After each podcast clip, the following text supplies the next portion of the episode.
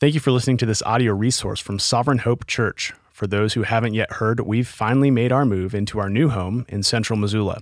We'd love to see you Sunday mornings at 2010 3rd Avenue West and hope you're blessed by this online resource.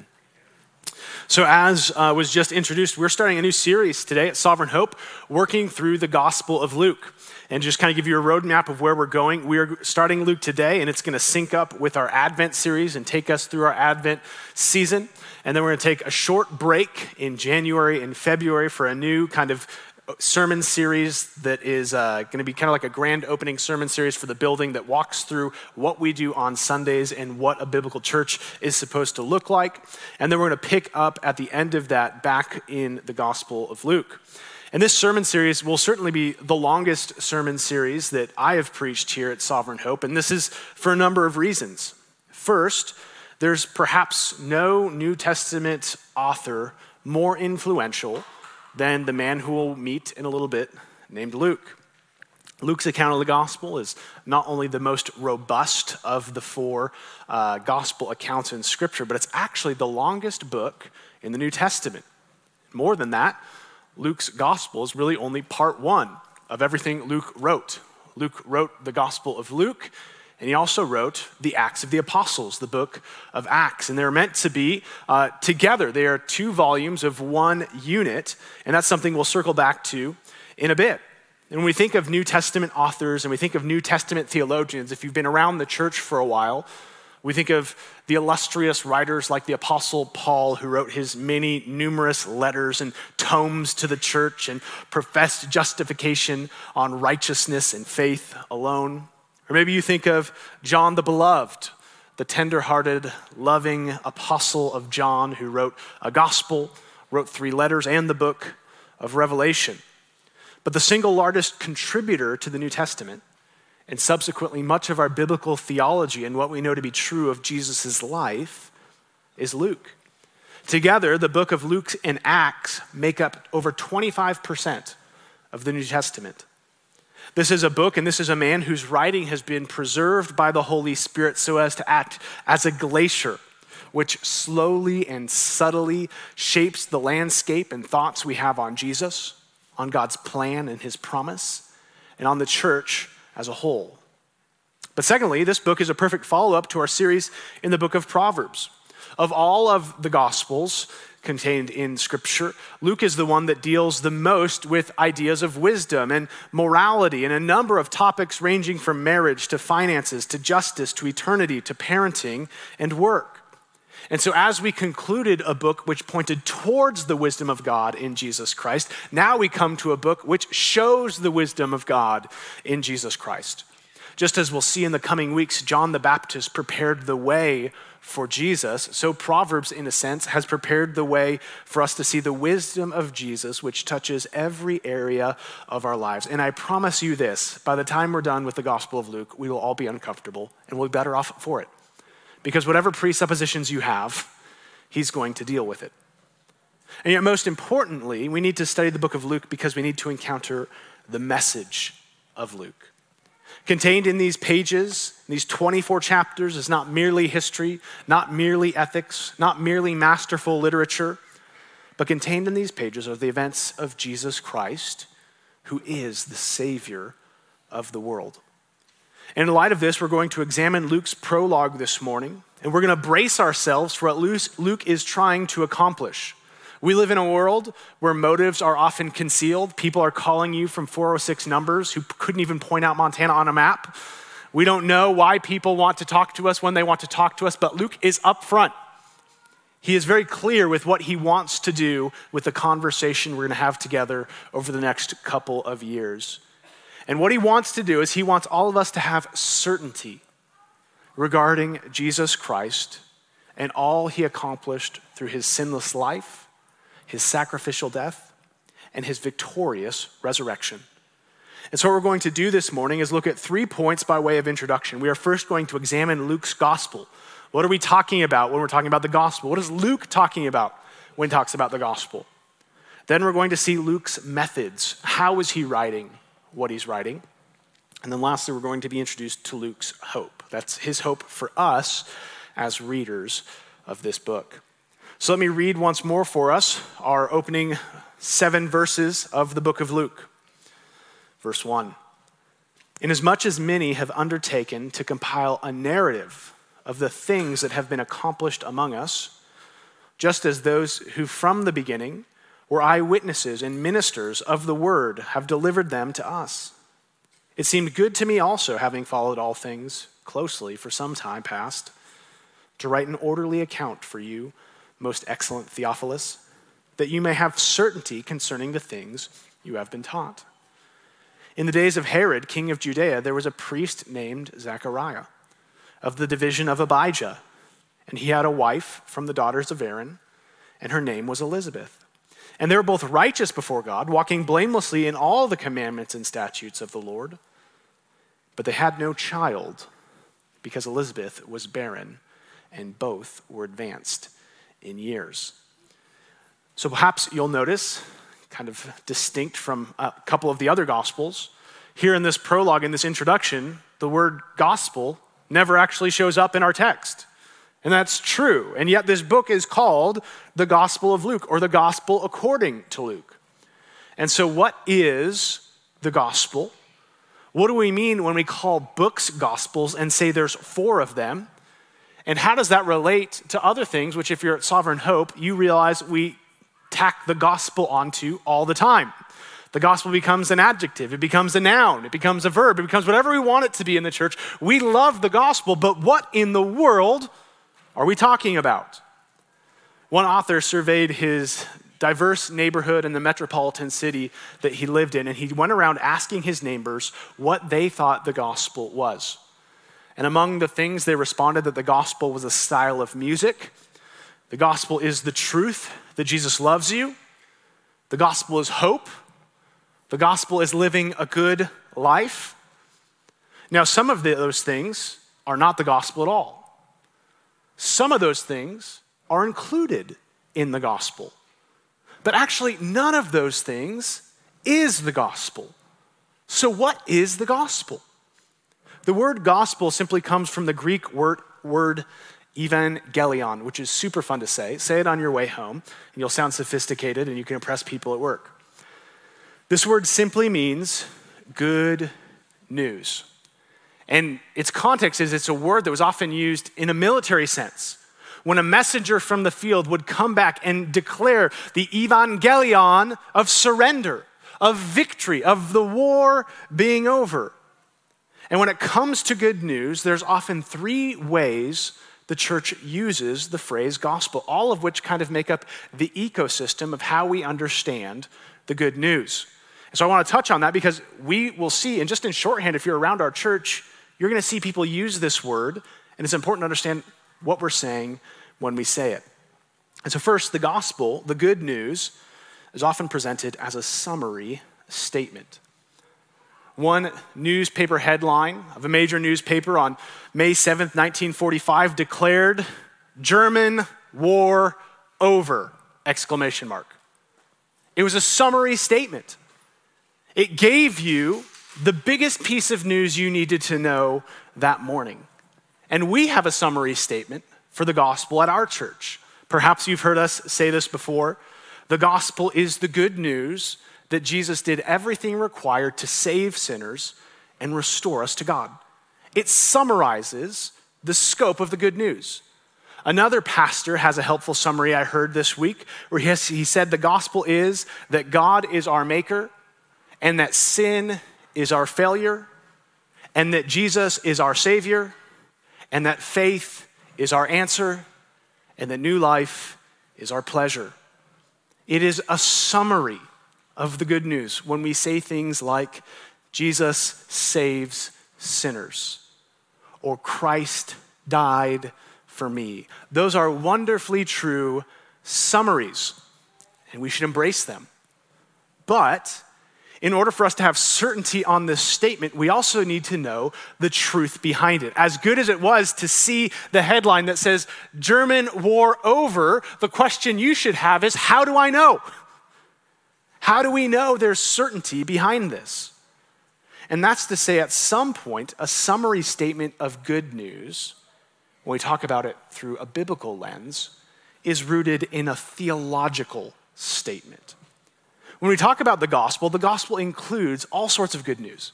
It includes good news about how you relate to other people around you.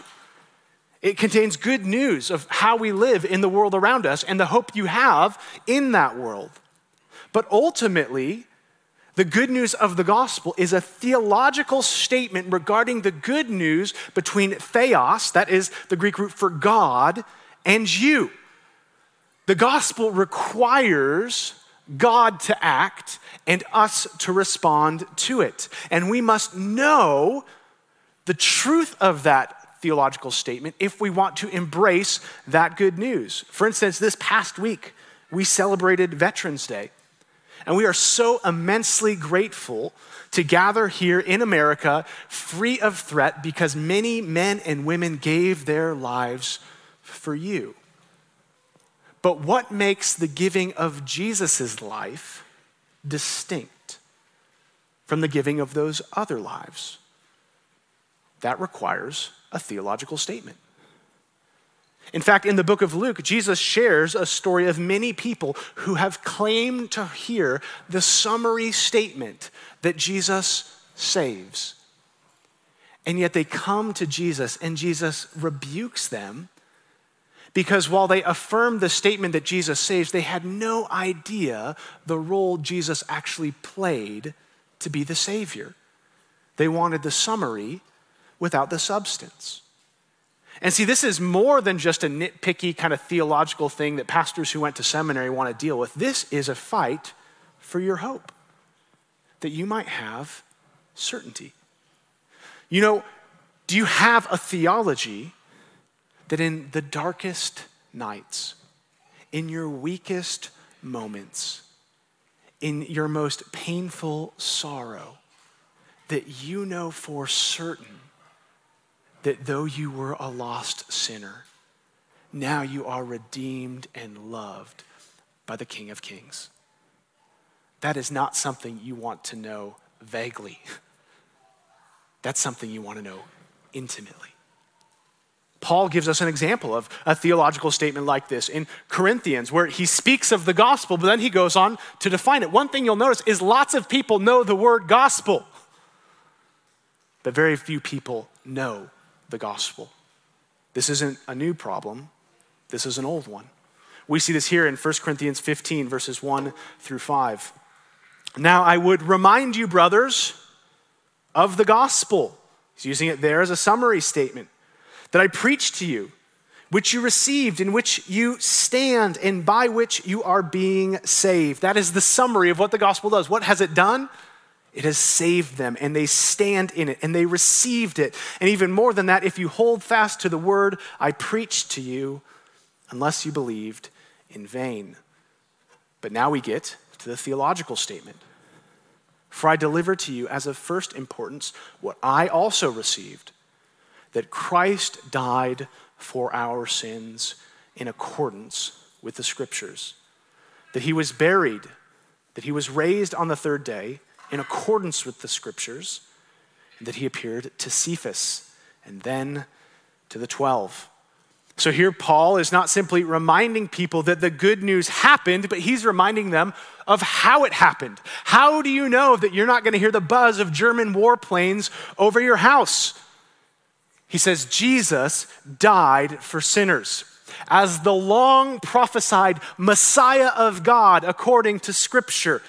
And even though he died, he rose again and now lives eternally. The mechanism which makes all the good news of the gospel good is that Jesus really took the weight of our sin by dying the death our sin deserved, but then rose up to give us new life in Him if we simply come to Him in faith. The gospel is not ultimately the good news that you can find a way out. The gospel is the good news that Jesus did everything for us and we come to Him in faith. It's not the good news of what you could do or have done, it is the good news of what Christ did for you.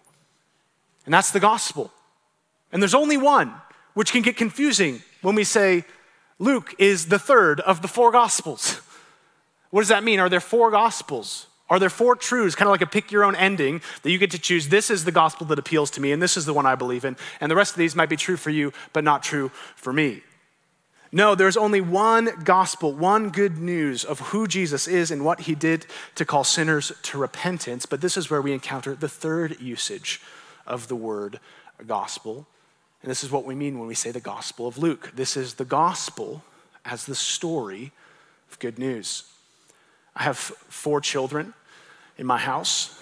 And if you were to ask all four of those children to describe their mom, you would have three wonderfully coherent stories and one that you will never know what she's actually saying. And that is our almost two year old. And yet, while Owen's depiction of mom is distinctly Owen, does that mean that now Adley's depiction of mom is false? Or does it mean that perhaps they're observing the exact same truth, the exact same events, and they're describing it differently?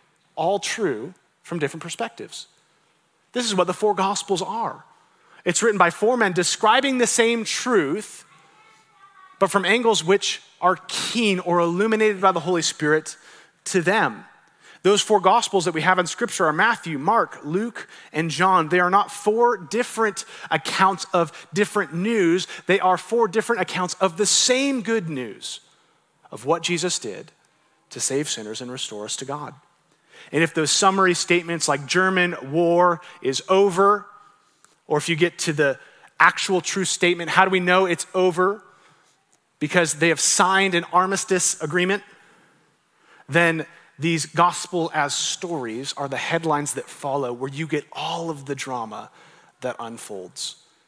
It is watching the film which depicts the Battle uh, of D Day, which was so influential to get to that miraculous headline.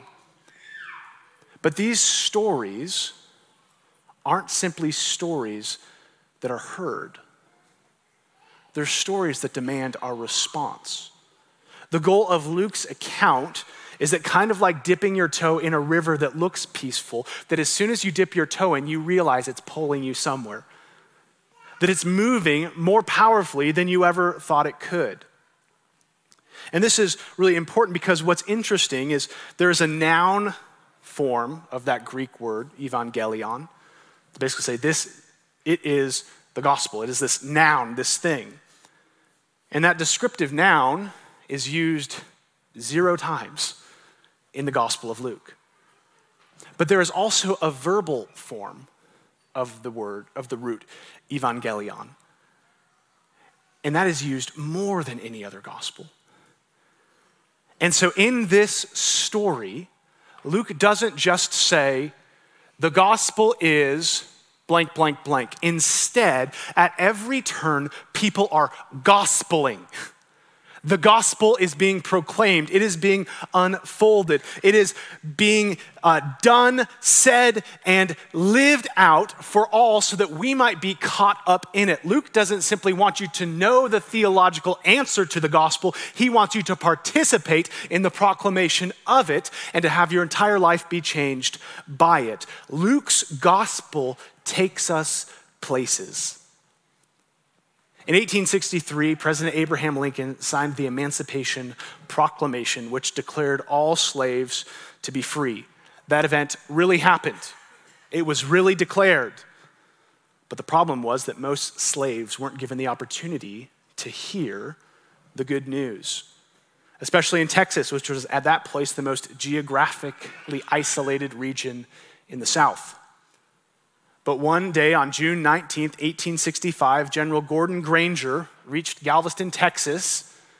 He stood on Texas soil and he read General Order Number Three, which said, The people of Texas are informed that in, order, in accordance with the proclamation from the executive of the United States, all slaves are free. This echoes with a similar sentiment that Jesus himself reads from Scripture in application to himself in Luke chapter 4, where Jesus says this The Spirit of the Lord is upon me, because he has anointed me to proclaim good news to the poor. He has sent me to proclaim liberty to the captives, recovering of sight to the blind, to set at liberty those who are oppressed, and to proclaim the year of the Lord's favor. When those slaves heard that order declared to them on that day, do you think they simply acknowledged the truth and scrolled as if it were a headline on Twitter? I understand that knowledge, I affirm it. What's my fantasy score? Now, certainly, the struggle had not ended. I can't imagine they went peaceably to their masters and said, Turns out I'm free, see you later. But what it certainly did is it changed what they expected, it changed the way they thought, it changed their goals. It struck at the very core of who they were as they now knew without a shadow of a doubt, regardless of what is said on the outside, I am a freed man. How much more does the gospel, which Luke will proclaim to us, change the way we think, the way we live, the way we love, and the way we act? It is good news not just for those who are held in captivity to men. It is good news for all who are in bondage to sin, all who are enslaved to their passions, all who feel oppressed, neglected, and empty. This message is not simply a story that makes for good tales at night. This is a declaration of freedom for all who believe it. And that declaration changes things and it takes us somewhere. But how? How does Luke intend to do this? Well, this is where we see Luke's methods. Read with me again once more as we examine our second point, verses 1 through 4. Inasmuch as many have undertaken to compile a narrative of the things that have been accomplished among us, just as those who from the beginning were eyewitnesses and ministers of the word have delivered them to us, it seemed good to me also, having followed these things closely for some time past to write an orderly account for you, most excellent Theophilus, that you may have certainty concerning the things you have been taught. So here we get a handful of things, nuts and bolts for the Gospel of Luke in this passage. We see who Luke is, we see what he is writing, and to whom he is writing. It does not appear that Luke was an eyewitness of Jesus' ministry, but what Luke is, is a historian and more than this, we know from the book of Acts that Luke followed the Apostle Paul on many of his missionary journeys. When you read the book of Acts, there are these infamous we sections where Luke is saying, We went to such and such. We were treated as this to show that he was eyewitness not of the events of Christ, but eyewitnesses of the growth and expansion of Paul's travels in the early church. We learn a little bit more of Luke from the words of his friend Paul in Colossians 4, verse 14, where we see Paul say this Luke, the beloved physician, greets you, as does Demas. Demas gets left out here. No one goes to that verse to learn about Demas. But here we are learning about Luke. And here what we see is that Luke was a doctor, a physician, a close friend of Paul, beloved by Paul. But at some point, he set aside his office and followed Paul on the trail of gospel expansion. Why? Because the gospel takes you places. Do we need more proof than that? Luke was a physician, which then, like now, was a place of esteem. But this gospel, which Jesus proclaimed, is not only attractive to those lowly fishermen who must have a miserable life standing out on the wavy seas with salt stained lips they obviously want to leave that.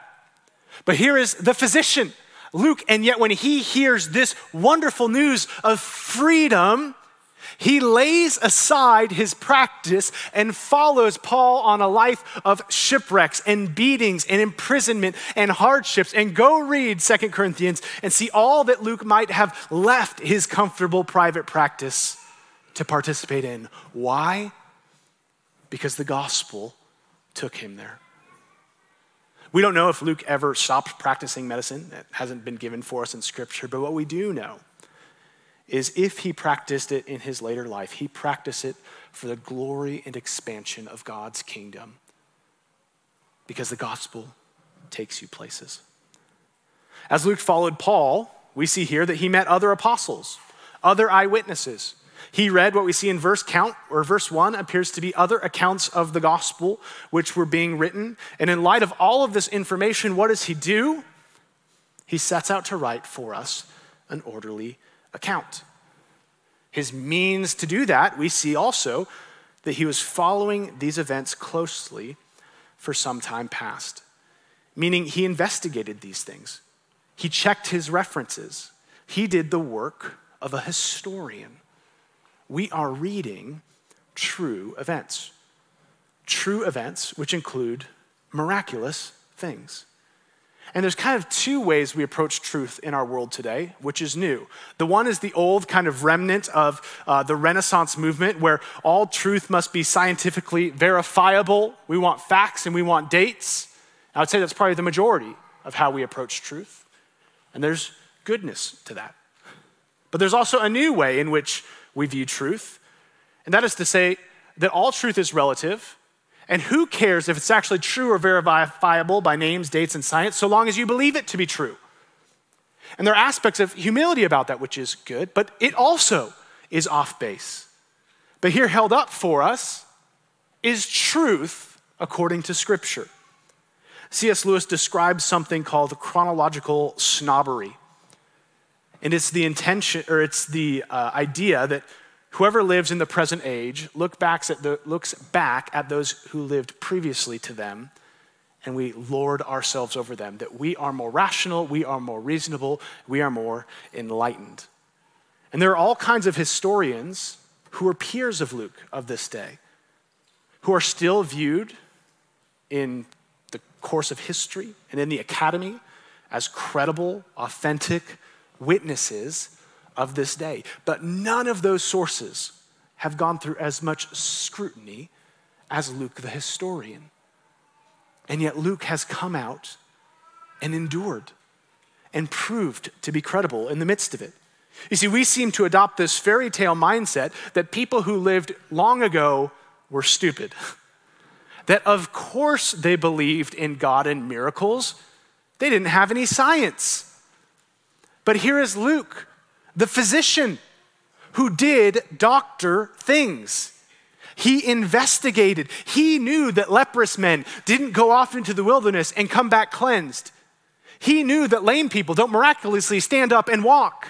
He knew that dead people don't come out of the grave. And so he investigated. He did the work. He checked his sources. He assembled his accounts. And I've included here, and we're going to start here next week actually, verses five and seven for a reason. And that's because if Luke's goal is to lead people astray with something he knows to be false, it's a really dumb thing to tie it to names and dates that people can easily check. But here, Luke wrote regarding a real period of time in the days of Herod, king of Judea, of real people who could be verified by their 23andMe profile and their birthrights, of Zechariah, of the tribe of Abijah, and of Elizabeth, of the daughters of the sons of Aaron. And he didn't write, write to a utopian society of this fairy tale land where everything was good. He wrote in a real period to real people in the midst of real problems. That Herod, though he was king, was a puppet king. And that Zechariah and Elizabeth, though righteous before God, were barren and without child. Famously, one professor at both Oxford and Cambridge by the name of William Ramsay set out to disprove the Bible, or as he called it, the book of fables. He dedicated 25 years of his life to studying and participating in the work of archaeology in both Asia and in the Middle East with the goal to unturn the historicity of Scripture. And yet, every spade that was unturned in that earth turned to affirm and prove what the Holy Spirit so inspired men to record in Scripture. And as he set out to disprove Scripture, God struck him and he was converted and realized his need of a Savior.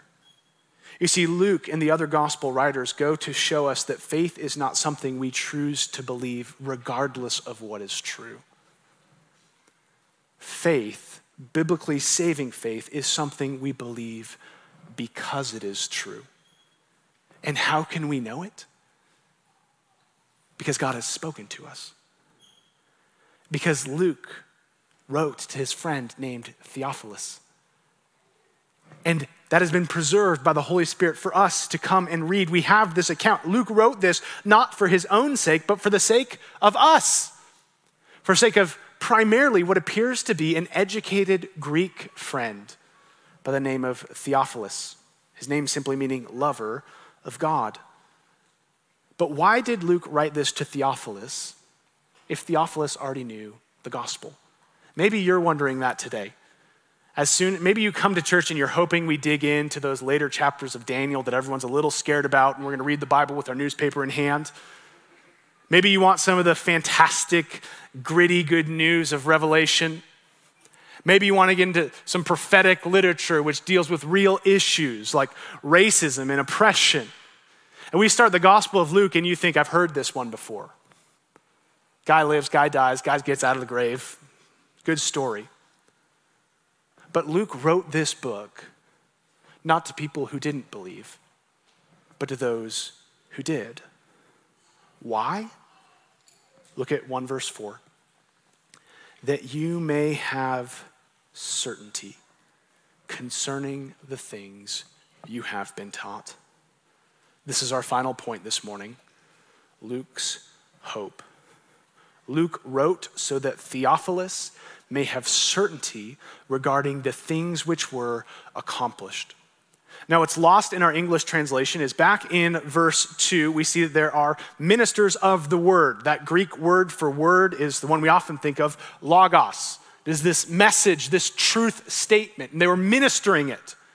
But also, what is there is when he says concern, in verse 4, concerning the things you have been taught, that word translated things in your English translation is that same word, logos. So Luke is writing to people who have received the word, the logos, and we see more than that. The word which was being ministered in verse 2 was verse 1, the word that accomplished something. He's de- describing a narrative of all the things that have been accomplished among us. Luke is reminding us again that we might have hope that this word, that this message is not simply a word and is not simply a message, but it is a word which accomplishes something. It is a word which does something. It is a word which engages and involves other people. It is no mere fairy tale or dead doctrine. It is the word of God which worked in history by changing the lives of men and women. Jesus accomplished things. The events of the gospel, which we come to believe, accomplish something in us. The story which was shaping the landscape in Luke's day was shaping the world because it was accomplishing drastic, real, and transformative things in the life of everyday people like you and me. In 1931, Aldous Huxley penned a pessimistic and fictional look at the future in his book called A Brave New World. And while this book was science fiction, it was written out of the real anxieties of his day. Less than a decade prior to him writing this, World War I had ended. And then you see in 1929, a couple years before he actually, a, a year before he wrote it, two years before it was published, the stock market crashed in the United States. The US was thrown into the Great Depression. Britain's economy was tanking in just two years, two short years. A young man by the name of Adolf Hitler would become Chancellor of Germany. It was a time where the world was uncertain and anxious. And so too sat Theophilus. Most scholars date the writing of Luke as something that happened in the early 60s AD. And during that time, the most security you could have came from a source of two places either your racial identity or in your political identity. But here, Christianity was growing in the midst of a growingly diverse church with a dead king and an increasingly hostile culture. All of the places of security and belonging, all of the things which historically brought a sense of peace, had been pulled out from under this young church and perhaps this young man. Tensions arose, as Christians claimed that the word accomplished in Luke chapter 1 was God's long promised promise to bring about the Messiah, to bring salvation to Abraham and his children, and to be a blessing to the nations. And as Gentiles believed that, anyone who is a non Jew, and they came to Jesus and they went to the synagogue, they were met not with, met not with acceptance from the Jews, but from hostility, saying, You don't belong here. These are our promises, not yours. But even more than that, persecution arose. It was increasing. It would meet ahead by 64 AD with the first major conflict with the Emperor Nero. More than that, they had this king who was supposed to liberate them from Rome, and he died. And then he rose again, and we're waiting for this like awesome sci fi Marvel scene where the risen Savior comes back and kicks down Rome's door and stops bullets with his arms. But what does he do? He leaves. he leaves his people seemingly without the Savior they thought they needed. And here Luke wrote in the midst of this culture to a man who wrestled to find acceptance in the church as a Gentile, who wrestled to find peace politically as he followed Jesus and saw persecution mounting against him and his fellow believers. And we might find ourselves in the midst of similar anxieties today. Politically, culturally, religiously, the globe is changing. In the US, Christian practices, which were once lauded and held to be good, are now being opposed called hateful. The days of comfortable Christianity, for better and for worse. In church, I do think there are aspects of that which are better. But those days of comfortable Christianity are waning.